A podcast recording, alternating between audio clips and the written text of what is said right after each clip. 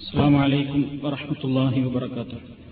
إن الحمد لله نحمده ونستعينه ونستغفره ونستهديه ونؤمن به ونتوكل عليه.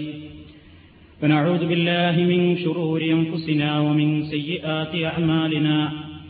من يهده الله فلا مضل له ومن يضلل فلا هادي له. وأشهد أن لا إله إلا الله وحده لا شريك له. وأشهد أن محمدا عبده ورسوله. أرسله بالهدى ودين الحق ليظهره على الدين كله ولو كره المشركون. اللهم صل على محمد وعلى آل محمد كما صليت على إبراهيم وعلى آل إبراهيم إنك حميد مجيد. اللهم بارك على محمد وعلى آل محمد كما باركت على إبراهيم وعلى آل إبراهيم إنك حميد مجيد. أما بعد فإن خير الكلام كلام الله وخير السنن سنن محمد صلى الله عليه وسلم وشر الأمور محدثاتها وكل محدثة بدعة وكل بدعة ضلالة. يا أيها الناس اتقوا ربكم الذي خلقكم من نفس واحدة وخلق منها زوجها وخلق منها زوجها وبث منهما رجالا كثيرا ونساء. فاتقوا الله الذي تساءلون به والأرحام إن الله كان عليكم رقيبا. أعوذ بالله من الشيطان الرجيم. بسم الله الرحمن الرحيم. الطلاق مرتان فإمساكم بمعروف أو تسريح بإحسان. ولا يحل لكم أن تأخذوا مما آتيتموهن شيئا إلا أن يخافا. إلا أن يخافا ألا يقيما حدود الله. فإن خفتم ألا يقيما حدود الله فلا جناح عليهما فيما افتدت به. تلك حدود الله فلا تعتدوها. ومن يتعد حدود الله فأولئك هم الظالمون. فإن طلقها فلا تحل له من بعد حتى تنكح زوجا غيره. فإن طلقها فلا جناح عليهما أن يتراجعا أن يتراجعا إن ظنا أن يقيما حدود الله. وتلك حدود الله يبينها لقوم يعلمون.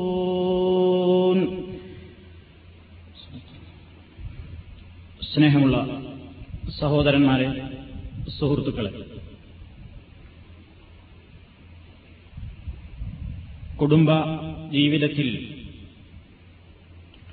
ദമ്പതികൾക്കിടയിൽ താളപ്പിഴവുകൾ സംഭവിക്കുമ്പോൾ അവരുടെ ജീവിതം നരകതുല്യമാവാതിരിക്കാൻ അത്യാവശ്യമാണെങ്കിൽ വിവാഹമോചനത്തിന് ഇസ്ലാം അനുവാദം നൽകുന്നു. അങ്ങനെ വിവാഹമോചനം ചെയ്യപ്പെട്ട സ്ത്രീ ആചരിക്കേണ്ടുന്ന ബാധ്യതകൾ അതിന്റെ വിവിധ വശങ്ങളെ സംബന്ധിച്ചായിരുന്നു കഴിഞ്ഞ ക്ലാസ് വരെ നമ്മൾ മനസ്സിലാക്കിയത്. ഇന്ന് തലാഖുമായി ബന്ധപ്പെട്ട മറ്റു ചില കാര്യങ്ങളാണ് നിങ്ങളുടെ ശ്രദ്ധയിൽപ്പെടുത്താൻ ഞാൻ ഉദ്ദേശിക്കുന്നത്. തലാഖിനെ സംബന്ധിച്ച് മുസ്ലിമീങ്ങൾക്കിടയിൽ അഭിപ്രായ വ്യത്യാസങ്ങൾ പുതിയതല്ല. ആദ്യകാലം തൊട്ടേ മുസ്ലിം പണ്ഡിതന്മാർക്കിടയിൽ എന്നും അഭിപ്രായ വ്യത്യാസമുണ്ടാവുകയും അതിന്റെ പേരിൽ വാദകോലാഹലങ്ങൾ ഒട്ടിപ്പുറപ്പെടുകയും ഓരോ വിഭാഗങ്ങളും അവരുടെ വാദങ്ങൾ സമർത്ഥിക്കുവാൻ വേണ്ടി ബൃഹത്തായ ഗ്രന്ഥങ്ങൾ തന്നെ രചിക്കുകയും ചെയ്ത ചരിത്രമാണ് മുസ്ലിം ചരിത്രമെടുത്ത് പരിശോധിച്ചു നോക്കിയാൽ നമുക്ക് കാണാൻ സാധിക്കുന്നത്. ഇസ്ലാമിലെ വിവാഹ മോചനത്തെ സംബന്ധിച്ചിടത്തോളം നബിസല്ലാഹു അലഹി വസല്ലം വരുന്ന കാലത്ത് തലാഖ് ചെല്ലുന്നതിന് യാതൊരു പരിധിയും അതിരുകളുമില്ലാത്ത ഒരു കാലഘട്ടമായിരുന്നു. പൊതുവെ അറബികൾക്കിടയിൽ നിലവിലുണ്ടായിരുന്ന പല നടപടിക്രമങ്ങളെയും ആചാരങ്ങളെയും ചില പരിഷ്കാരങ്ങളും നിയന്ത്രണങ്ങളും വരുത്തിക്കൊണ്ട് ഇസ്ലാം അംഗീകരിക്കുകയുണ്ടായിട്ടുണ്ട് എന്നുള്ളത് നേരാണ്. ആ കൂട്ടത്തിൽപ്പെട്ടതാണ് തൊലാഖും അതുപോലെ തന്നെ തൊലാഖ് ചൊല്ലിയ പെണ്ണിനെ തിരിച്ചെടുക്കലുമൊക്കെ. പ്രവാചകൻ സല്ലാഹു അലൈഹി വസ്ല്ലം ഈ കാര്യങ്ങൾക്ക് പരിധി ഏർപ്പെടുത്തിയിരിക്കുന്നു എന്നാണ് നമ്മൾ സൂചിപ്പിക്കുന്നത്. ആ കാലത്ത് പരിശുദ്ധ ഖുർആാനിന്റെ വസ്തുനിഷ്ഠമായ ഈ നിയമങ്ങൾ അവതരിക്കുന്നതിന്റെ മുമ്പ് ഒരാൾക്ക് അയാളുടെ ഭാര്യയെ എത്ര പ്രാവശ്യം വേണമെങ്കിലും തലാക്ക് ചൊല്ലുവാനും എത്ര തവണ വേണമെങ്കിലും മടക്കിയെടുക്കുവാനും സ്വാതന്ത്ര്യമുള്ള ഒരു കാലഘട്ടമായിരുന്നു. അതുകാരണമായി അക്കാലഘട്ടത്തിൽ സ്ത്രീകൾ അനുഭവിക്കേണ്ടി വന്ന കഷ്ടതകളും യാതനകളും വർണിക്കാൻ കഴിയാത്തത്ര തോതിലായിരുന്നു എന്നാണ് മുഫസ്സിരീങ്ങൾ വിശദീകരിച്ചിട്ടുള്ളത്. എത്രത്തോളം ദേഷ്യം പിടിച്ചാൽ പോലും പല ആളുകളും കാനറജുലു അഹക്കുബി റജഅത്തി وإن طلقها ما شاء ما دامت في العدة وأن رجلا من الأنصار غضب على امرأته فقال والله لا آويك ولا أفارقك قالت وكيف ذلك قال أطلقك فإذا دنا أجلك راجعتك ثم أطلقك فإذا دنا أجلك راجعتك فذكرت ذلك لرسول الله صلى الله عليه وسلم ഇമാം ഇബിന് കസീർ അദ്ദേഹത്തിന്റെ തഫ്സീറിൽ വിശദീകരിച്ചതാണ് ഈ സംഭവം ആ കാലഘട്ടത്തിൽ പുരുഷന് എപ്പോൾ വേണമെങ്കിലും തന്റെ ഭാര്യയെ തൊലാക്ക് ചെല്ലാനും അതെത്ര തവണ വേണമെങ്കിലും നടത്താം ഒരായിരം പ്രാവശ്യം വേണമെങ്കിലും ഒഴിവാക്കുക തിരിച്ചെടുക്കുക ഒഴിവാക്കുക തിരിച്ചെടുക്കുക എന്നുള്ള നയം അക്കാലഘട്ടത്തിൽ വ്യാപകമായിരുന്നു. തന്നെയുമല്ല അൻസാരികളായ ഒരു സഹാബി പോലും ഒരിക്കൽ തന്റെ ഭാര്യയുമായി കോപിച്ചപ്പോൾ അദ്ദേഹം പറഞ്ഞു ഞാൻ നിന്നെ വെച്ച് പൊറുപ്പിക്കുകയുമില്ല നിന്നെ തിരിച്ചെടുക്കുകയുമില്ല നിന്നെ ഒഴിവാക്കുകയുമില്ല. അതെങ്ങനെയാണ് ആ പണി എന്ന് ഭാര്യ ചോദിച്ചു. അപ്പൊ അദ്ദേഹം വിശദീകരിക്കുകയാണ് ഞാൻ നിന്നെ തൊലാക്ക് ചെല്ലും.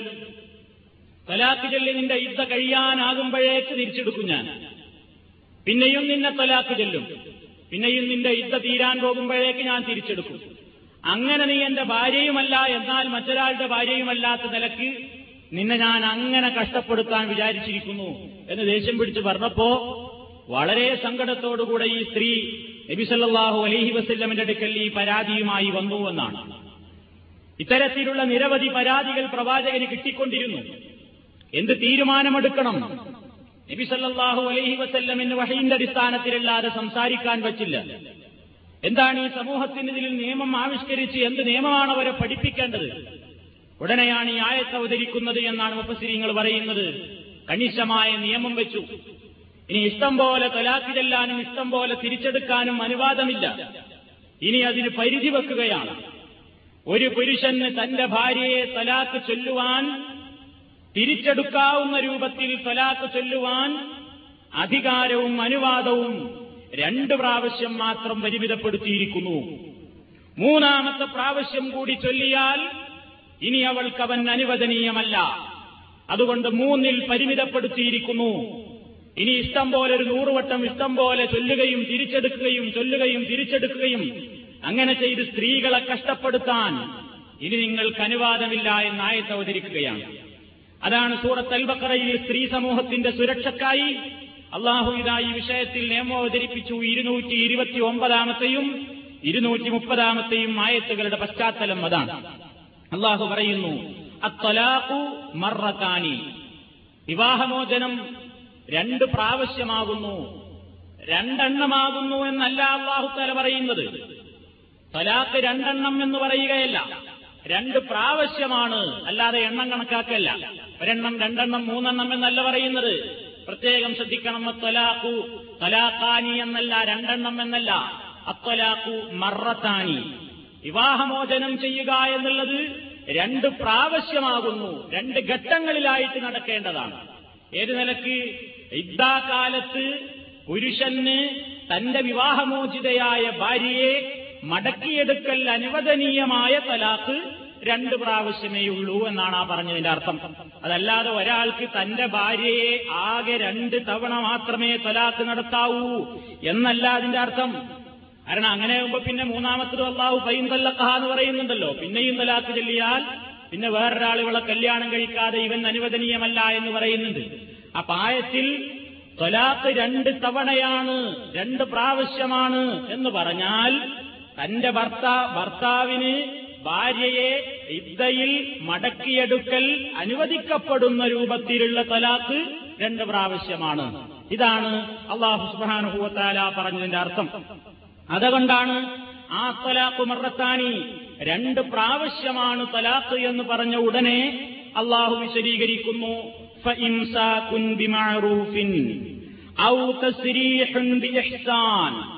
രണ്ട് തവണ തലാക്ക് ചൊല്ലിക്കഴിഞ്ഞാൽ ഫഇംസാകുൻ ആ രണ്ട് തവണകളിൽ ചൊല്ലിക്കഴിയുന്ന ഇദ്ദയുടെ ഇടയിൽ ഒരുത്തന്നെ വേണമെങ്കിൽ നല്ല നിലക്കവളെ പിടിച്ചു വെക്കാം. തന്റെ ഭാര്യയായി മടക്കിയെടുക്കാം. ഔ അതല്ല അവൻ ഉദ്ദേശിക്കുന്നില്ലെങ്കിൽ അവളെ ഇഹ്സാൻ നല്ല നിലയ്ക്ക് പിരിച്ചുവിടാം. ഇതാണ് അള്ളാഹു ഓർമ്മപ്പെടുത്തിയത്.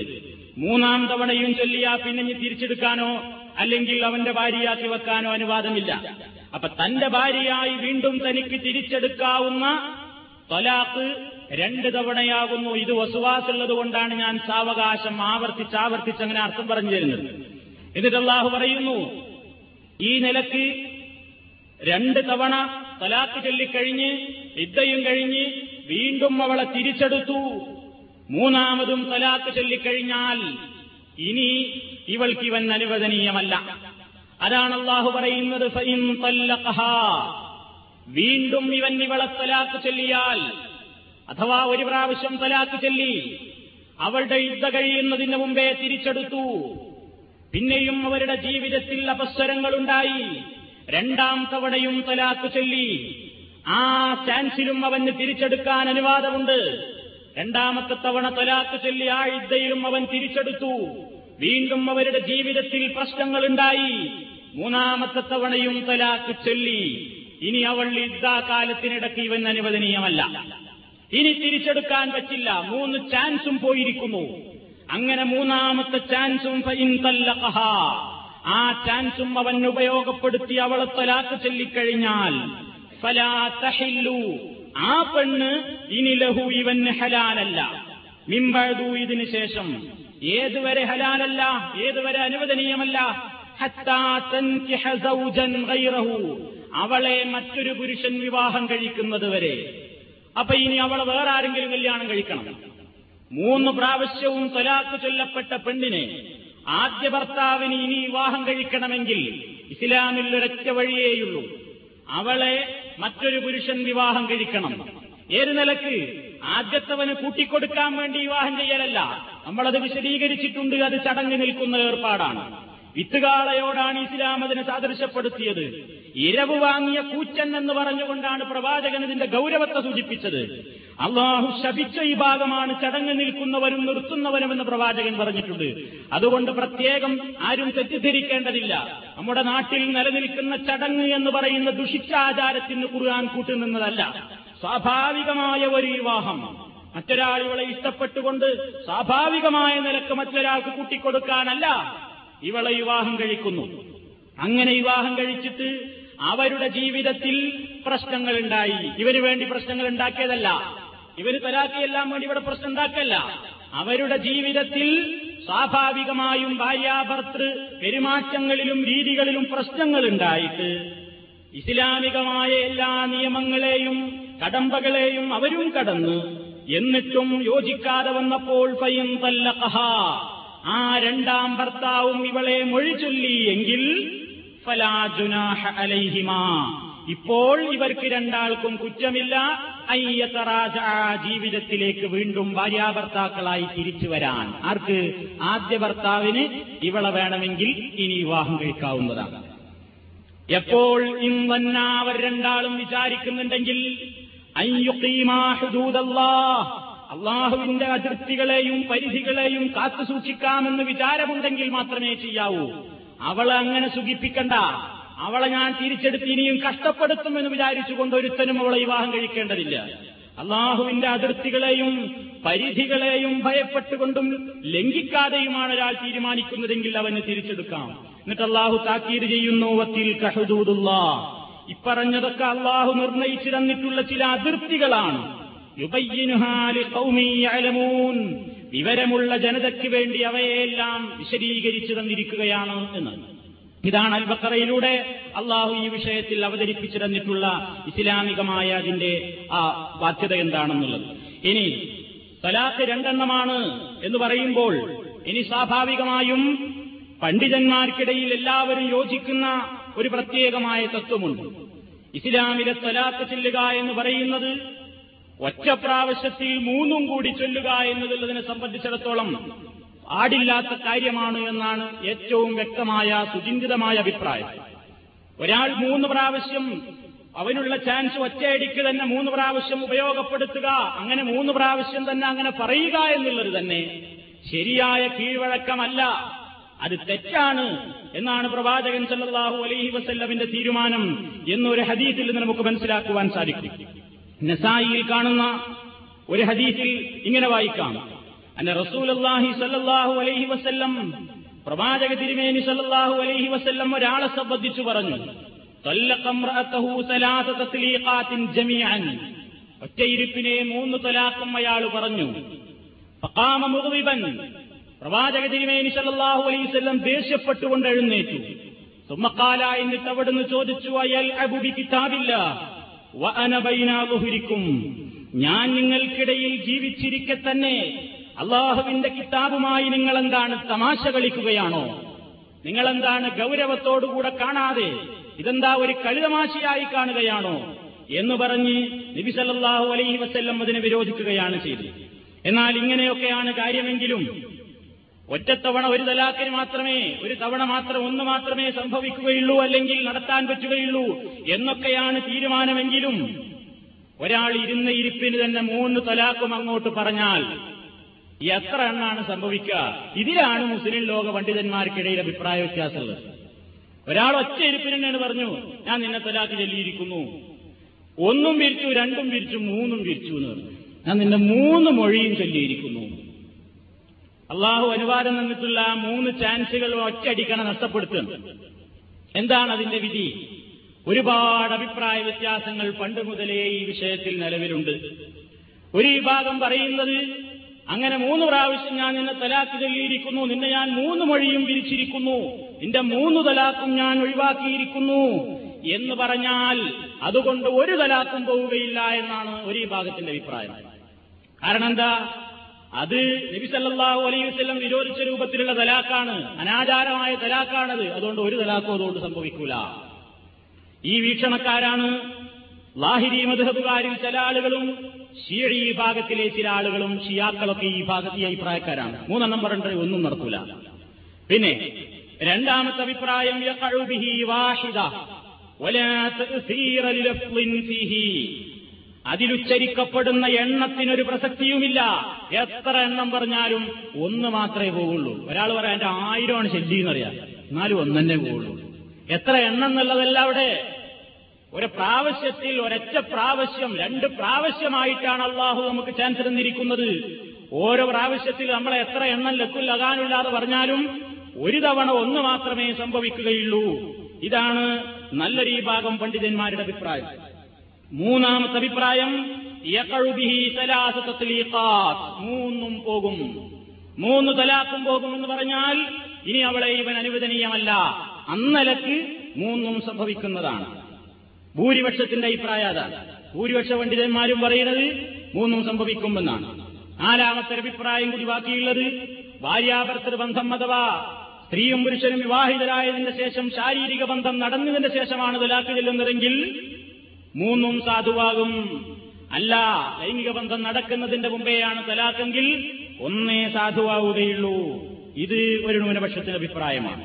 ഇങ്ങനെ നാലഭിപ്രായങ്ങളിൽ പരിശുദ്ധ ഖുർആാനുമായും നബി അലൈഹി വസല്ലമിന്റെ വചനങ്ങളുമായും ഇസ്ലാം വിഭാവനം ചെയ്യുന്ന ഇസ്ലാമിക ശരീരത്തിന്റെ പ്രത്യേകമായ മേന്മകളാലും പരിശോധിച്ചു നോക്കുകയാണെങ്കിൽ ഏറ്റവും കൂടുതൽ മുൻതൂക്കം ഈ വിഷയത്തിൽ നൽകപ്പെട്ട അഭിപ്രായം മഹാന്മാരായ പല പണ്ഡിതന്മാരും പിന്തുണച്ചിട്ടുള്ള അഭിപ്രായം രണ്ടാമത് പറഞ്ഞ അഭിപ്രായമാണ്. എത്ര എണ്ണം എന്നതല്ല പ്രശ്നം.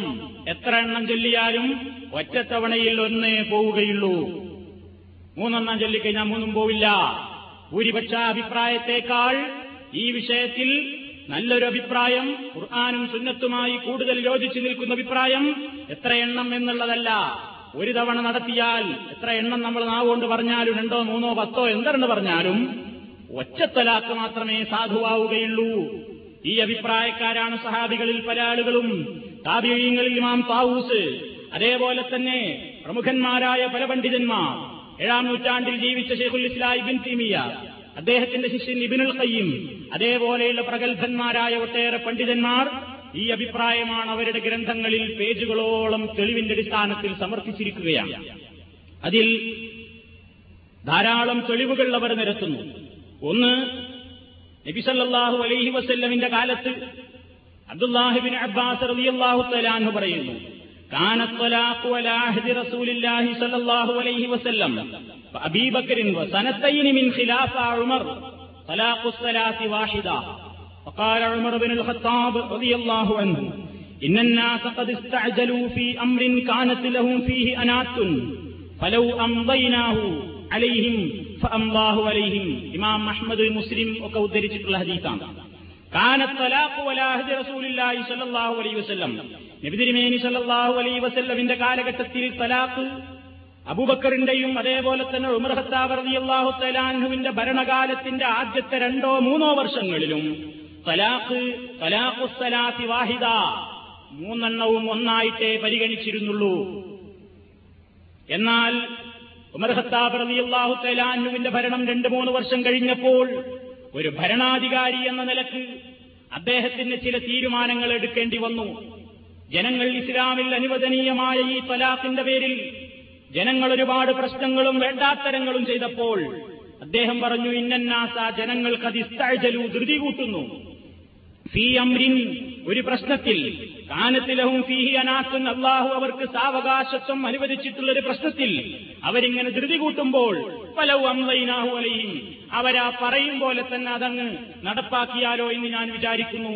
അള്ളാഹു അലയും അങ്ങനെ അദ്ദേഹം അത് നടപ്പാക്കി എന്നാണ്. മൂന്നും പറഞ്ഞാൽ ആ പറഞ്ഞവനെ കൊണ്ട് മൂന്നും പോകുന്ന അവസ്ഥയുണ്ടാക്കണം എന്ന് ശിക്ഷാരീതിയിൽ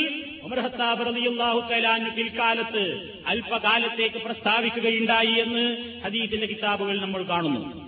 അവിടെയും മനസ്സിലാക്കേണ്ടത് പ്രവാചകന്റെ കാലത്ത് മൂന്നും ഒന്നായിട്ടാണ്. അബുബക്കർ സിദ്ദീഖിന്റെ കാലഘട്ടത്തിലും മൂന്നും ഒന്നായിട്ടാണ്. ഉമർഹത്താവിന്റെ ഭരണത്തിന്റെ ആദ്യത്തെ വർഷങ്ങളിലും മൂന്നും ഒന്നായിട്ടാണ്. എന്നാൽ പിന്നീട് ജനങ്ങൾ ഇത് ദുരുപയോഗപ്പെടുത്തിയപ്പോൾ മൂന്നും മൂന്നായിട്ട് തന്നെ പരിഗണിക്കേണ്ടുന്ന ഒരവസ്ഥ വന്നപ്പോൾ ഒരു ഭരണാധികാരി എന്ന നിലയ്ക്ക് അദ്ദേഹം എടുത്ത തീരുമാനമായിരുന്നു മൂന്നും മൂന്നായി പരിഗണിക്കൽ എന്നാണ് അതിനെ സംബന്ധിച്ച് പണ്ഡിതന്മാർ പറഞ്ഞത്. അവിടെ വളരെ വിശദമായി ഇബിനുൽ കയ്യും അദ്ദേഹം ഈ വിഷയത്തെ സംബന്ധിച്ച് അദ്ദേഹത്തിന്റെ ഗ്രന്ഥത്തിൽ പ്രതിപാദിക്കുന്നത്. അദ്ദേഹം പറയുന്നു ഉമർ. ഉമർ റളിയല്ലാഹു തആല അഭിപ്രായപ്പെട്ടു. അൻ നഹ്മില الناس على انفاذ الصلاه عقوبه منه عقوبه وزجرا لهم ജനങ്ങൾക്കൊരു ശിക്ഷ എന്നോണമാണ് നടപ്പിലാക്കിയത് അതല്ലാതെ ഖിയാമത്ത് നാൾ വരെ നിലനിൽക്കുന്ന പ്രവാചകനും അബുബക്കർ സിദ്ദീഖിന്റെയും ഒക്കെ കാലഘട്ടത്തിൽ നിരാക്ഷേപം നിലനിന്നിരുന്ന ഒരഭിപ്രായത്തെ എക്കാലഘട്ടത്തേക്കും ഞാൻ തിരുത്തിയെഴുതുന്നു എന്ന നിലക്കല്ല സ്വാഭാവികമായി അക്കാലഘട്ടത്തിൽ നിലവിലുണ്ടായ ഒരു പ്രശ്നത്തിന് അദ്ദേഹം കണ്ട ഒരു ശിക്ഷാരീതി നടപ്പിലാക്കി എന്ന് മാത്രമേയുള്ളൂ മഹാദായി ജിത്തിഹാദും മിൻഹു റളിയല്ലാഹു അത് ഉമർ ഖത്താബ് തലാൻവിന്റെ വകയായിട്ടുള്ള ഒരു വീക്ഷണത്തിന്റെ ഫലമായിരുന്നു. അത് അദ്ദേഹത്തിന്റെ പക്കത്തിന് പക്കൽ നിന്നുണ്ടായിട്ടുള്ള ഒരു ജിത്തിഹാദാണ് അതല്ലാതെ അലംഘനീയമായ ഒരു നിയമമായിട്ട് അത് പ്രഖ്യാപിക്കപ്പെട്ടിട്ടില്ല. എന്നിട്ട് അദ്ദേഹം പറയുന്നു നബി തിരുമേനി സല്ലല്ലാഹു അലൈഹി വസല്ലം ഫത്വ നൽകിയിട്ടുള്ള ഒരു കാര്യത്തെ ഉപേക്ഷ വരുത്തൽ നമുക്ക് അനുവദനീയമല്ല. അതേപോലെ തന്നെ അദ്ദേഹത്തിന്റെ ഖലീഫയായ സിദ്ദീഖുൽ അക്ബറിന്റെ കാലത്ത് സഹാബാക്കൾ നിലനിന്നിരുന്ന അഭിപ്രായത്തോടും എതിരി നിൽക്കൽ നമുക്ക് അനുവദനീയമല്ല എന്ന് പറഞ്ഞുകൊണ്ടാണ് അദ്ദേഹം ആ ചർച്ച അവസാനിപ്പിച്ചത്. അതേപോലെ തന്നെ മറ്റൊരു സംഭവം. പ്രവാചകന്റെ കാലത്ത് തന്നെ നടന്നൊരു സംഭവം. റുക്കാനത്തിനെ സംബന്ധിച്ചാണ് റിപ്പോർട്ട് ചെയ്യപ്പെടുന്നത്. അന്നഹു തല്ലഖ സലാസൻ ഫീ മജ്ലിസിൻ വാഹിദിൻ. ഒരൊറ്റ സദസ്സിൽ വെച്ച് തന്നെ തന്റെ ഭാര്യയെ മൂന്നും തലാ മൂന്ന് തലാക്കും അദ്ദേഹം ചൊല്ലി. ശദീദൻ. അങ്ങനെ അത് സംഭവിച്ചേക്കുമോ എന്ന് ഭയപ്പെട്ടുകൊണ്ട് ഇനി എനിക്ക് ഇവളെ തിരിച്ചെടുക്കാൻ കഴിയില്ലേ എന്ന വിഷമത്താൽ നബി സല്ലല്ലാഹു അലൈഹി വസല്ലമിന്റെ അടുക്കൽ പോയി അദ്ദേഹം ഫത്വ ചോദിക്കുകയാണ്. നബിയു സല്ലല്ലാഹു അലൈഹി വസല്ലം കൈഫ തല്ലഖ്തഹ. നീ അവളെ എങ്ങനെയാണ് തലാക്ക് ചൊല്ലിയത് ഒരൊറ്റ ഇരിപ്പിലാണോ? ഫഖാല അദ്ദേഹം പറഞ്ഞു സലാസൻ ഫീ മജ്ലിസിൻ വാഹിദിൻ. ഒരൊറ്റ സദസ്സിൽ വെച്ചാണ് ഞാൻ ചെയ്തത്. ലഹു സല്ലല്ലാഹു അലൈഹി വസല്ലം നബി സല്ലല്ലാഹു അലൈഹി വസല്ലം അദ്ദേഹത്തോട് പറഞ്ഞു ഇന്നമാ വാഹിദ. അതൊന്നായിട്ട് മാത്രമേ പരിഗണിക്കപ്പെടുകയുള്ളൂ. അതുകൊണ്ട് നീ ഉദ്ദേശിക്കുന്നുവെങ്കിൽ നിനക്കവളെ മടക്കിയെടുക്കാം. അങ്ങനെ റുക്കാനത്ത് തന്റെ ഭാര്യയെ മടക്കിയെടുത്തു. ഇമാം മഹ്മൂദ് റിപ്പോർട്ട് ചെയ്ത ഹദീസാണ്. ഇന്നിലക്കുള്ള ഹദീസുകളുടെയൊക്കെ അടിസ്ഥാനത്തിലാണ് ഈ വിഭാഗം പണ്ഡിതന്മാരെന്ന് പറഞ്ഞത്? എത്ര പ്രാവശ്യം തലാക്ക് എത്ര എണ്ണം പറഞ്ഞാലും രണ്ട് തവണ മാത്രമേ തിരിച്ചെടുക്കാവുന്ന രൂപത്തിൽ അനുവാദം നൽകപ്പെട്ടിട്ടുള്ളൂ എന്ന്. ഇതാണ് ഈ വിഷയത്തിലെ ഒരഭിപ്രായം. ഇന്ന് ഞാൻ നേരത്തെ പറഞ്ഞതുപോലെ ഒരുപാട് അഭിപ്രായ വ്യത്യാസങ്ങൾ ഈ വിഷയത്തിലുണ്ട്. മൂന്നും പറഞ്ഞാൽ മൂന്നും സംഭവിക്കും എന്ന നിലയ്ക്ക് തന്നെ അഭിപ്രായപ്പെടുന്ന ആളുകളുമുണ്ട്. ഒരഭിപ്രായത്തെയും ആക്ഷേപിക്കുകയോ തള്ളിക്കളയുകയോ അല്ല ചെയ്യുന്നത്. ഖുർആാനിന്റെയും അതേപോലെ തന്നെ സുന്നത്തിന്റെയും ഇസ്ലാമിക ശരീരത്തിന്റെ യുക്തിയുടെയും അടിസ്ഥാനത്തിൽ സുചിഞ്ചിതമായ അഭിപ്രായമായി പ്രമുഖന്മാരായ പണ്ഡിതന്മാർ ഏറ്റവും മുൻ ഏറ്റവും മുൻഗണന നൽകിയിട്ടുള്ള ഒരഭിപ്രായം എന്ന നിലക്കാണ് ഈ അഭിപ്രായത്തെ നമ്മളെടുത്ത് വിശദീകരിച്ചത് അപ്പോ അള്ളാഹു സുബാനഹൂവത്തായ അനുവാദം തന്നിട്ടുള്ളൊരു വിഷയമാണ് ഇങ്ങനെ മൂന്ന് ഘട്ടങ്ങളിലായി തലാഖ് ചെല്ലുക എന്നുള്ളത്. അത് ഒറ്റയടിക്ക് തന്നെ മൂന്നും അങ്ങോട്ട് പോകുന്ന അവസ്ഥ വന്നാൽ പിന്നീട് ഇയാൾക്ക് തിരിച്ചെടുക്കാൻ പറ്റാത്തൊരവസ്ഥയാണ് ഉണ്ടാകുന്നത്. അതുകൊണ്ട് ആ അവസ്ഥ ഒഴിവാക്കലാണ് നല്ലത്. ഇസ്ലാമികമായി തലാക്ക് ചൊല്ലേണ്ടി വരികയാണെങ്കിൽ തന്നെ ആ ഒരു ചാൻസിൽ ഒന്ന് മാത്രം ഉപയോഗപ്പെടുത്തുക. ഇനി മുക്കാൻ കൂടി ഉപയോഗപ്പെടുത്തിയാലും ഒന്നേ പോവുകയുള്ളൂ എന്നഭിപ്രായപ്പെടുന്ന പണ്ഡിതന്മാരുടെ വീക്ഷണവും നമ്മൾ പ്രതിപാദിക്കുകയുണ്ടായി. അതുകൊണ്ട് ഈ വിഷയത്തിൽ ഒരു പുരുഷന് ഒരു സ്ത്രീയെ തിരിച്ചെടുക്കാവുന്ന രൂപത്തിൽ തലാക്ക് ചെല്ലാൻ രണ്ട് പ്രാവശ്യമേ അനുവാദമുള്ളൂ. മൂന്നാമത്തെ പ്രാവശ്യവും തലാക്ക് ചൊല്ലിക്കഴിഞ്ഞാൽ ഇനി അവളെ ഈ പുരുഷന് അനുവദനീയമല്ല. അവൾ മറ്റൊരു വിവാഹം കഴിക്കപ്പെടുകയും തലാക്ക് ചെല്ലപ്പെടുകയും ചെയ്യുന്നതുവരെ അതാണ് ആ വിഷയത്തിൽ ചുരുങ്ങിയ നിലയ്ക്ക് എല്ലാ അഭിപ്രായ വ്യത്യാസങ്ങളും കൂടി വാരിവലിച്ച് നിങ്ങളുടെ മുമ്പിൽ അവതരിപ്പിച്ച് വിഷമം സൃഷ്ടിക്കാതെ ചുരുങ്ങിയ നിലയ്ക്ക് അതിനെ സംബന്ധിച്ച് പറയുകയാണെങ്കിൽ അതാണ് ഞാൻ അതിനെ സംബന്ധിച്ച് പറയാൻ ഉദ്ദേശിക്കുന്നത്. പിന്നെ രണ്ടാമതായി മനസ്സിലാക്കാനുള്ള വേറെ ചില മസലകൾ ചില വ്യക്തികളുടെ തലാക്കുകൾ തലാക്കായി പരിഗണിക്കപ്പെടുകയില്ല എന്നാണ്. അതേതെല്ലാം വ്യക്തികളാണ്? ഉദാഹരണമായി ഒരാൾ സമ്മർദ്ദത്തിന് വിധേയനായി. ഒരാളെ നിർബന്ധിപ്പിച്ച് പിടിച്ചോണ്ടോയി ഒരാൾ പിടിച്ചോണ്ടോയി തോക്ക് ഇങ്ങനെ ചൂണ്ടിയിട്ട് പറയണ ചെല്ലടാ നിന്റെ പെണ്ണിനെ തലാക്ക് അങ്ങനെയാണ് നിർബന്ധിപ്പിച്ചാണ് തലാക്ക് എല്ലി വിചാരിക്കുക. എന്താണ് അതിന്റെ നിയമം? അവൾ ഇവന്റെ ഭാര്യയല്ലാതാകുമോ തലാക്ക് സംഭവിക്കുമോ? ഈ വിഷയത്തിൽ പണ്ഡിതന്മാർ ഒരുപാട് വിശദീകരണങ്ങൾ നിർവഹിച്ചിട്ടുണ്ട്. അവർ പറയുന്നത് അങ്ങനെയുള്ള തലാക്ക് സംഭവിക്കുകയില്ല എന്ന്. കാരണം മനസ്സിൽ നിന്ന് വരുന്നതാണ് തലാക്ക് മനസ്സറിയാതെ മറ്റൊരാളുടെ സമ്മർദ്ദത്തിന് വിധേയനായി ഇവൻ ഇഷ്ടമില്ലാതെ ഇവൻ നാവുകൊണ്ട് പറയുന്ന വാചകങ്ങൾക്ക് പരിഗണനയില്ല എന്നാണ്. കാരണം ഇസ്ലാമിലെ ഏറ്റവും വളരെ പ്രധാനപ്പെട്ടത് മനുഷ്യന്റെ വിശ്വാസമാണ്.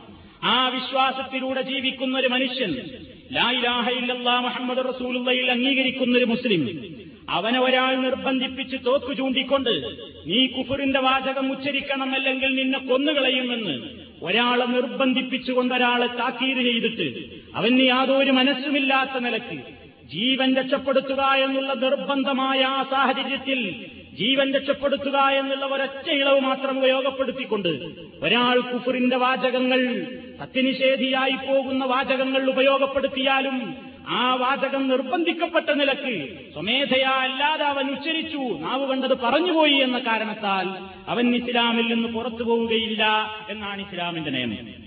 പരിശുദ്ധ ഖുർആാനിലത് സൂറത്തു നഹലിലെ നൂറ്റിയാറാമത്തെ വാക്യത്തിൽ നമുക്ക് കാണാൻ സാധിക്കും. ഇല്ലാമൻ ഉക്കിരിഹ ഈമാൻ. ഇല്ലാമൻ ഉക്കിരിഹ ഉക്കിരിഹ എന്ന് പറഞ്ഞാൽ നിർബന്ധിക്കപ്പെട്ടവനൊഴികെ സമ്മർദ്ദം ചെലുത്തപ്പെട്ടവൻ ബലാത്കാരമായി അവനെ കൊണ്ട് ചൊല്ലിക്കുകയാണ്. വകൽബുഹു ഏത് നിലയ്ക്ക്? വകൽബുഹു അവന്റെ ഹൃദയം.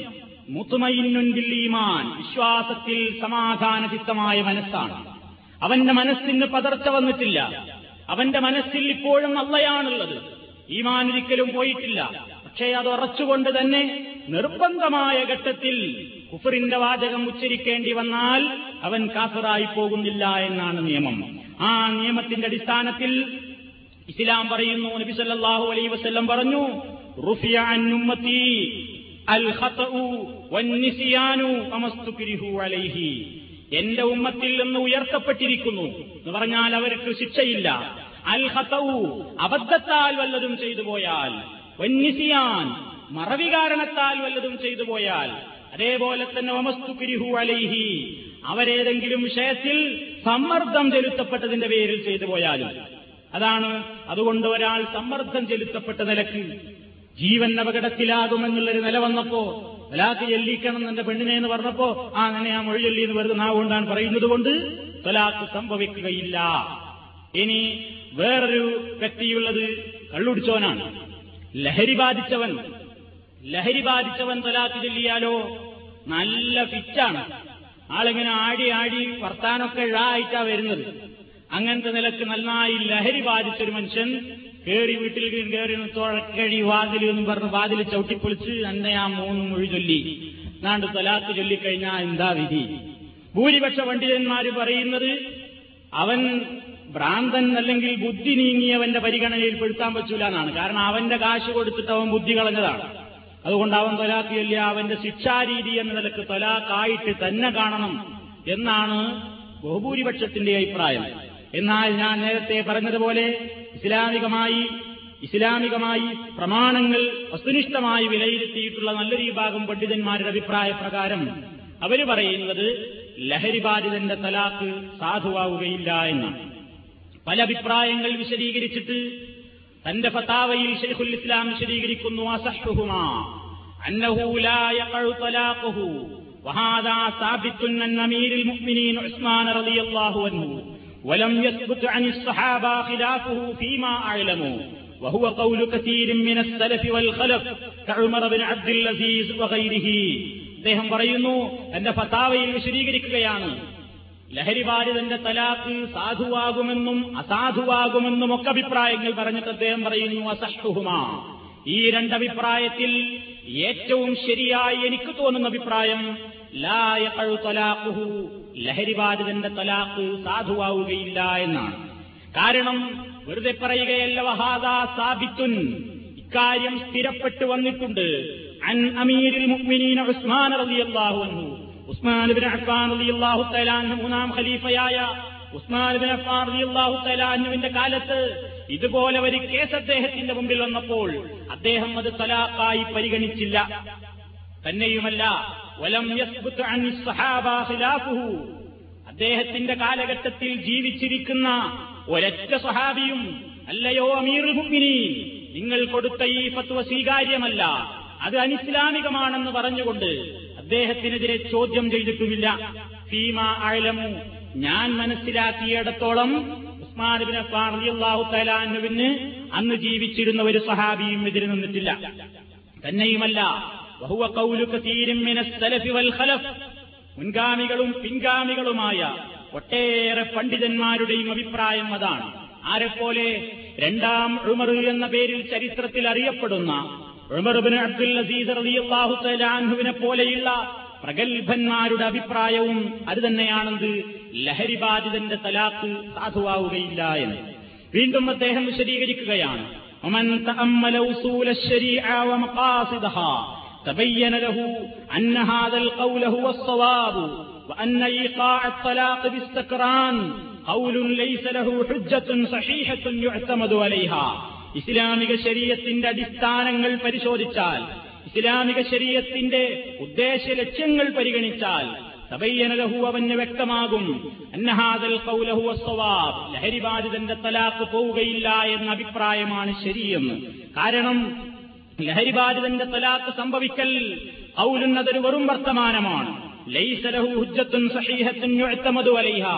അവലംബയോഗ്യമായ പ്രമാണയോഗ്യമായ സ്വീകാര്യമായ ഒരു തെളിവും ആ വിഷയത്തിൽ ആ പക്ഷത്തിന് സമർപ്പിക്കുവാൻ സാധിച്ചിട്ടില്ല എന്നാണ് അദ്ദേഹം പറയുന്നത്.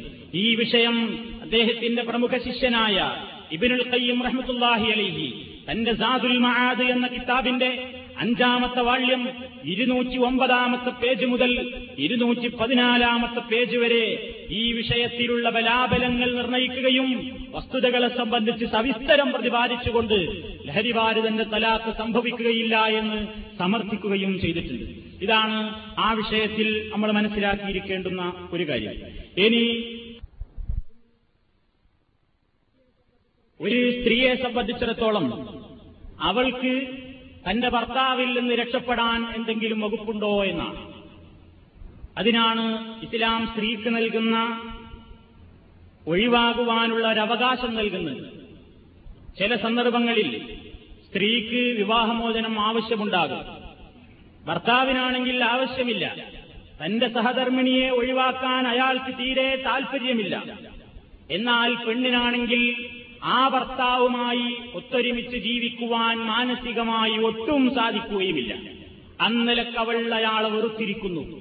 അയാളിൽ എന്തെങ്കിലും പ്രശ്നങ്ങളുണ്ട് വിഷമങ്ങളുണ്ട് അവൾക്ക് തീരെ യോജിക്കാനാവാത്ത എന്തെങ്കിലും കാരണങ്ങൾ ഉണ്ടായിരിക്കുന്നു. അവൾക്കിനി അവൾ അയാളെ വേണ്ട. ഇത്തരം ഒരു ഘട്ടം വന്നാൽ ഭർത്താവിൽ നിന്ന് ആ സ്ത്രീ മുമ്പ് വാങ്ങിയിട്ടുള്ള മഹർ മുഴുവൻ തിരിച്ചു കൊടുത്തുകൊണ്ട് അവൾക്ക് ആ ഭർത്താവിന്റെ വക്കൽ നിന്ന് ഒഴിവായി പോകാവുന്നതാണ്. ഇതിനാണ് അറബി ഭാഷയിൽ ഹുൽ എന്ന് പറയുന്നത്. ഹല എന്ന് പറഞ്ഞാൽ ധരിച്ച വസ്ത്രം ഊരി എന്നാണ്. ഭർത്താവിനോട് നിന്ന് വാങ്ങിയിട്ടുള്ള ഭർത്താവിൽ നിന്ന് തനിക്ക് കിട്ടിയിട്ടുള്ള മഹർ തിരിച്ചു കൊടുത്തുകൊണ്ട് എന്നെ നിങ്ങൾ ഒഴിവാക്കി തരണം എന്ന് പറഞ്ഞ് വിവാഹമോചനം പകരം മഹർ പകരം നൽകിക്കൊണ്ട് ഭർത്താവിന്റെ പക്കൽ നിന്ന് പെണ്ണു വിവാഹമോചനം നേടുന്ന അതിനാവശ്യപ്പെടുന്ന നിയമത്തിനാണ് ഹുൽ എന്ന് പറയുന്നത്. ഞാൻ ആദ്യമായി നിങ്ങൾ ഓതിക്കേൽപ്പിച്ച ആയത്തിൽ അള്ളാഹു അത് വിശദീകരിച്ചിട്ടുണ്ട്. അല്ല പറഞ്ഞു വലായഹില്ലുലക്കും ഹേ ഭർത്താക്കന്മാരെ നിങ്ങൾക്ക് അനുവദനീയമല്ല. അൻസൗഹുദു നിങ്ങൾ വാങ്ങാൻ പാടില്ല. നിങ്ങളൊരു പെണ്ണിനെ തലാക്ക് ചെല്ലുന്നുണ്ടെന്ന് വിചാരിച്ച് അവളെ തലാക്ക് ചെല്ലിയില്ലേ? അതുകൊണ്ട് ഞാൻ തന്നതൊക്കെ എനിക്ക് എന്നെ തിരിച്ചു തന്നിട്ടേ എന്റെ വീട്ടിൽ നിന്ന് പുറത്തിറങ്ങാവൂ എന്ന് നിങ്ങൾക്ക് പറയാൻ പാടില്ല. അവൾക്ക് കൊടുത്ത ഒരു പാരിതോഷികവും നിങ്ങൾ മടക്കി വാങ്ങരുത്. ഇല്ല അള്ളാഹുവിന്റെ പരിധികളെ പാലിച്ചുകൊണ്ട് ജീവിക്കാൻ നിങ്ങൾക്ക് കഴിയില്ലെന്ന് തോന്നുമ്പോൾ അങ്ങനെ തോന്നുന്നുവെങ്കിൽ ഫലാജുനാഹലൈഹിമാ രണ്ടുപേർക്കും കുറ്റമില്ല. ബിഹി. അവൾ വല്ലതും പ്രായശ്ചിത്തമായി നൽകി തിരിച്ചു തരികയാണെങ്കിൽ നിങ്ങൾക്ക് വാങ്ങാവുന്നതാണ്. ആ നിയമമാണ് ഇവിടെ കൊല്ലുകൊണ്ട് ഉദ്ദേശിക്കുന്നത്. ഒരു പെണ്ണ് പറയുകയാണ് നിങ്ങളെ കൂടെയുള്ള ജീവിതം മതി. ഞാൻ നിങ്ങൾ തന്നതൊക്കെ തിരിച്ചു തരാം. എന്നാലെങ്കിലും എന്നെ ഒന്ന് ഒഴിവാക്കുമോ? അങ്ങനെ പെണ്ണിന് ഇസ്ലാം അനുവാദം നൽകുന്നു. പക്ഷേ ആ എന്നാ പിന്നെ ഇത് കുറച്ച് കടന്ന കൈയായിപ്പോയി. പെണ്ണുങ്ങളൊക്കെ അത് ഉപയോഗപ്പെടുത്തണമെന്നാണോ? അല്ല. അകാരണമായ പുല്ല് ചെയ്യുന്നതിന്റെ ഒരു ഭർത്താവിൽ നിന്ന് യാതൊരു കാരണവുമില്ലാതെ ന്യായമില്ലാതെ ഒരു പെണ്ണ് തലാഖ് ആവശ്യപ്പെടുക എന്നുള്ളത് കടുത്ത കുറ്റമായിട്ടാണ് ഇസ്ലാം കാണുന്നത്. നബി സല്ലല്ലാഹു അലൈഹി വസല്ലം പറയുന്നു സൗജഹ തലാഖ ഫീ ഗൈരി അലൈഹാ റായിഹത്തുൽ ഏതെങ്കിലും ഒരു പെണ്ണ് സഅലത്ത് സൗജഹ അവളുടെ ഭർത്താവിനോട് അവൾ ആവശ്യപ്പെടുന്നു. അത്തലാഖ തലാഖ ആവശ്യപ്പെടുന്നുവെങ്കിൽ ഒരു ന്യായവുമില്ലാതെ എന്റെ ഭർത്താവിൽ നിങ്ങൾ എന്നെ ഒന്ന് ഒഴിവാക്കി തന്നാൽ മതി. ഞാൻ നിങ്ങളോട് ഒഴിവാക്കി തരാൻ ആവശ്യപ്പെടുന്നു എന്നിങ്ങനെ നന്ദി കെട്ട വർത്തമാനം ഏതെങ്കിലും പെണ്ണ് അകാരണമായി പറഞ്ഞാൽ സ്വർഗത്തിൽ പ്രവേശിക്കുന്നത് പോയിട്ട് സ്വർഗലോകത്തിന് നടിച്ചു വീശുന്ന സുഗന്ധം കിലോമീറ്ററുകളോളം വ്യാപിക്കുന്ന ആളെ അള്ളാഹുവിന്റെ അടുക്കൽ. ആ വാസന പോലും ആ പെണ്ണിന് നിഷേധിക്കപ്പെടും. സ്വർഗത്തിൽ കിടക്കുന്നത് പോയിട്ട് സ്വർഗീയാരാമത്തിന്റെ സുഗന്ധം ആസ്വദിക്കാൻ പോലും ഇത്തരത്തിലുള്ള ദുഷ്ടകളായ സ്ത്രീകൾക്ക് അവകാശമുണ്ടാവുകയില്ല അർഹതയുണ്ടാവുകയില്ല എന്ന് നബി സല്ലല്ലാഹു അലൈഹി വിശദീകരിച്ചിരിക്കുകയാണ്. അതുകൊണ്ട് ഈ നിലയ്ക്ക് ആരെങ്കിലും ഹുല്ല് ചെയ്യുന്നുണ്ടെങ്കിൽ അത് പ്രത്യേകമായ കാരണത്തോടുകൂടെ ആയിരിക്കണം എന്നാണ് ഇസ്ലാം ആ വിഷയത്തിൽ നമ്മളോട് ആവശ്യപ്പെടുന്നത്. അത് സംബന്ധമായി മറ്റു ചില കാര്യങ്ങൾ നബിസല്ലാഹു അലൈഹി വസ്ല്ലം ഇതിനെ സംബന്ധിച്ച് അടിസ്ഥാനമായി പറഞ്ഞിട്ടുള്ളത് എന്താണ്? പ്രവാചകന്റെ കാലത്ത് ഒരാൾ വന്നിട്ട് ഒരു സ്ത്രീ വന്നിട്ട് അന്നമ്രഅത്ത സാബിത്തുബിന് കൈസിബിന് ഷമ്മാസ് അത്തത്തിൻ നബിയ സല്ലല്ലാഹു അലൈഹി വസ്ല്ലം ഫഖാലത് യാ റസൂലല്ലാഹ് ثابت بن قيس ما أعيب عليه في خلق ولا دين ولكني يكره الكفر في الإسلام فقال رسول الله صلى الله عليه وسلم تردين عليه حديقته قالت نعم قال رسول الله صلى الله عليه وسلم اقبل الحديقة وطلقها تطليقة رواه البخاري ثابت بن قيس بن شماس എന്ന് പറയുന്ന ആളുടെ ഭാര്യ പ്രവാചകന്റെ സദസ്സിൽ വന്നിട്ട് പറഞ്ഞു നബിയെ സാബിത്ത് ബിൻ ഖൈസിനെ സംബന്ധിച്ച് അദ്ദേഹത്തിന്റെ സ്വഭാവത്തിലോ ആദർശത്തിലോ എനിക്കൊന്നും ആക്ഷേപിക്കാനില്ല. പക്ഷേ അയാളുടെ കൂടെ ഇനിയും ഞാൻ ജീവിക്കുകയാണെങ്കിൽ ഞാൻ ഇസ്ലാമിൽ വല്ല സത്യനിഷേധവും പ്രവർത്തിച്ചേക്കുമോ എന്ന് ഞാൻ ഭയപ്പെടുന്നു. നബി സല്ലല്ലാഹു അലൈഹി വസല്ലം ചോദിച്ചു തറുദ്ദീൻ അലൈഹി അയാൾ നിനക്ക് മഹറായി തന്നിട്ടുള്ള ആ തോട്ടമില്ലേ? ആ തോട്ടം നീ തിരികെ കൊടുക്കാൻ സന്നദ്ധയാണോ? കാലത്തവൾ പറഞ്ഞു ഞാൻ അതേ ഞാൻ സന്നദ്ധയാണ്. എങ്കിൽ നബി സല്ലല്ലാഹു അലൈഹി വസല്ലം പറഞ്ഞു ഇഖ്ബിറുൽ ഹദീഖ താബിത്തെ നീ അവൾക്ക് കൊടുത്തിരുന്ന മഹർ അവൾ തിരിച്ചു തരാൻ സന്നദ്ധയാണ്. നീ അത് വാങ്ങി സ്വീകരിക്കുക. നീ അവളെ തലാക്ക് ചൊല്ലിയേക്കുക. ഇതാണ് ഹുല്ല് ചെയ്യുവാനുള്ള ഇസ്ലാമികമായ അനുവാദത്തിന്റെ ആദ്യമായി നടന്ന ഹുൽ ഇതായിരുന്നു എന്നാണ് ചരിത്രത്തിൽ ഇത് മനസ്സിലാക്കുവാൻ സാധിക്കുന്നത്. ഇനി ഭർത്താവ് കൊല്ലിന് തൃപ്തിപ്പെടുന്നില്ല. ഞാൻ ഒരിക്കലും തലാഖ് ചെല്ലൂല. അതിന് കൊല്ലു ചെയ്യാനുള്ള അധികാരം ആർക്ക് തന്നെയാണ് അപ്പോഴും? തലാക്കിനുള്ള അധികാരം അപ്പോഴും പുരുഷന് തന്നെയാണ്. ഭർത്താവ് തലാഖ് പറയുന്ന വേണം. എന്നാലേ കൊല്ലും സംഭവിക്കുകയുള്ളൂ. അയാൾ ഒരുക്കമില്ലെങ്കിലോ? ഹാദിക്ക് അയാൾ നിർബന്ധിക്കാവുന്നതാണ്. ഹാദിക്ക് അല്ലെങ്കിൽ കോർട്ട് കോടതിയിലെ കാലിക്ക് അദ്ദേഹത്തെ അതിന് വേണ്ടി നിർബന്ധിക്കാവുന്നതാണ്. ഇങ്ങനെ യുദ്ധ കൊല്ല് ചെയ്താലും യുദ്ധാവേളയിൽ ഭാര്യയ്ക്ക് തൃപ്തിയാണെങ്കിൽ ഈ പെണ്ണിനെ മടക്കിയെടുക്കാവുന്നതാണ്. യുദ്ധ ഒരാർത്ഥവുമുണ്ടായി ശുദ്ധിയാവുന്നത് വരെ മാത്രമേ ഈ വിഷയത്തിൽ വേണ്ടതുള്ളൂ എന്നാണ്. അതേപോലെ തന്നെ ഇദ്ദയ്ക്ക് ശേഷം പുതിയ വിവാഹ ചടങ്ങിലൂടെ അവർക്ക് തിരിച്ചെടുക്കുകയും ചെയ്യാമെന്നുള്ളതാണ് ഇസ്ലാമികമായ ഈ വിഷയത്തിലുള്ള നിയമങ്ങൾ. ഈ കാര്യത്തിൽ അഭിപ്രായ വ്യത്യാസങ്ങൾ പണ്ഡിതന്മാർക്കിടയിലുണ്ടെങ്കിലും മൊത്തത്തിൽ സ്വീകാര്യമായ അഭിപ്രായ വ്യത്യാസങ്ങളിൽ നിന്ന് പെറുക്കിയെടുത്ത ചില അഭിപ്രായങ്ങളാണ് നിങ്ങളിപ്പോൾ കേട്ടുകഴിഞ്ഞത്. അപ്പൊ ഈ നിലയ്ക്ക് ഒരു ഭർത്താവിൽ നിന്ന് ഭാര്യയ്ക്ക് അങ്ങോട്ട് കിട്ടിയിട്ടുള്ള മഹർ തിരിച്ചു കൊടുത്തുകൊണ്ട് ഒഴിവാകുവാനുള്ള അനുവാദമുണ്ട്. അതിന് കൊല്ല എന്നാണ് പറയുന്നത്. അതും സ്ത്രീകളോടുള്ള കരുണയാൽ ഇസ്ലാം വെച്ചിട്ടുള്ള ഒരു നിയമം തന്നെയാകുന്നു എന്ന് മനസ്സിലാക്കുക. ഇനി ഇതുമായി ബന്ധപ്പെട്ട മറ്റു ചില അല്പം ചില കാര്യങ്ങൾ കൂടി വിശദീകരിക്കാനുണ്ട്. അത് ഇൻഷാല്ല അടുത്ത ക്ലാസ്സിൽ വിശദീകരിക്കുന്നതാണ്. അള്ളാഹു സുബാനുഭവത്താല ഇസ്ലാമിക ശരീരത്തിന്റെ മേന്മയും പ്രാധാന്യവും മനസ്സിലാക്കുകയും അതേപോലെ തന്നെ അതോടനുബന്ധിച്ചുള്ള ശരിയായ രൂപത്തിൽ ജീവിതം നയിക്കുകയും ചെയ്യുവാൻ നാം ശ്രമിക്കുക സർവശക്തൻ നമ്മെ എല്ലാവരെയും അനുഗ്രഹിക്കുമാറാകട്ടെ നമ്മിൽ നിന്ന് വന്നുപോയ ചെറുതും വലുതുമായ എല്ലാ ദോഷങ്ങളും ഗഫൂർ റഹീമായ തുമ്പുരാൻ പുറത്ത് മാപ്പ് നൽകുമാറാകട്ടെ اللهم ربنا تقبل منا انك انت السميع العليم وتب علينا انك انت التواب الرحيم ربنا لا تؤاخذنا ان نسينا او اخطانا واخر دعوانا ان الحمد لله رب العالمين والسلام عليكم ورحمه الله وبركاته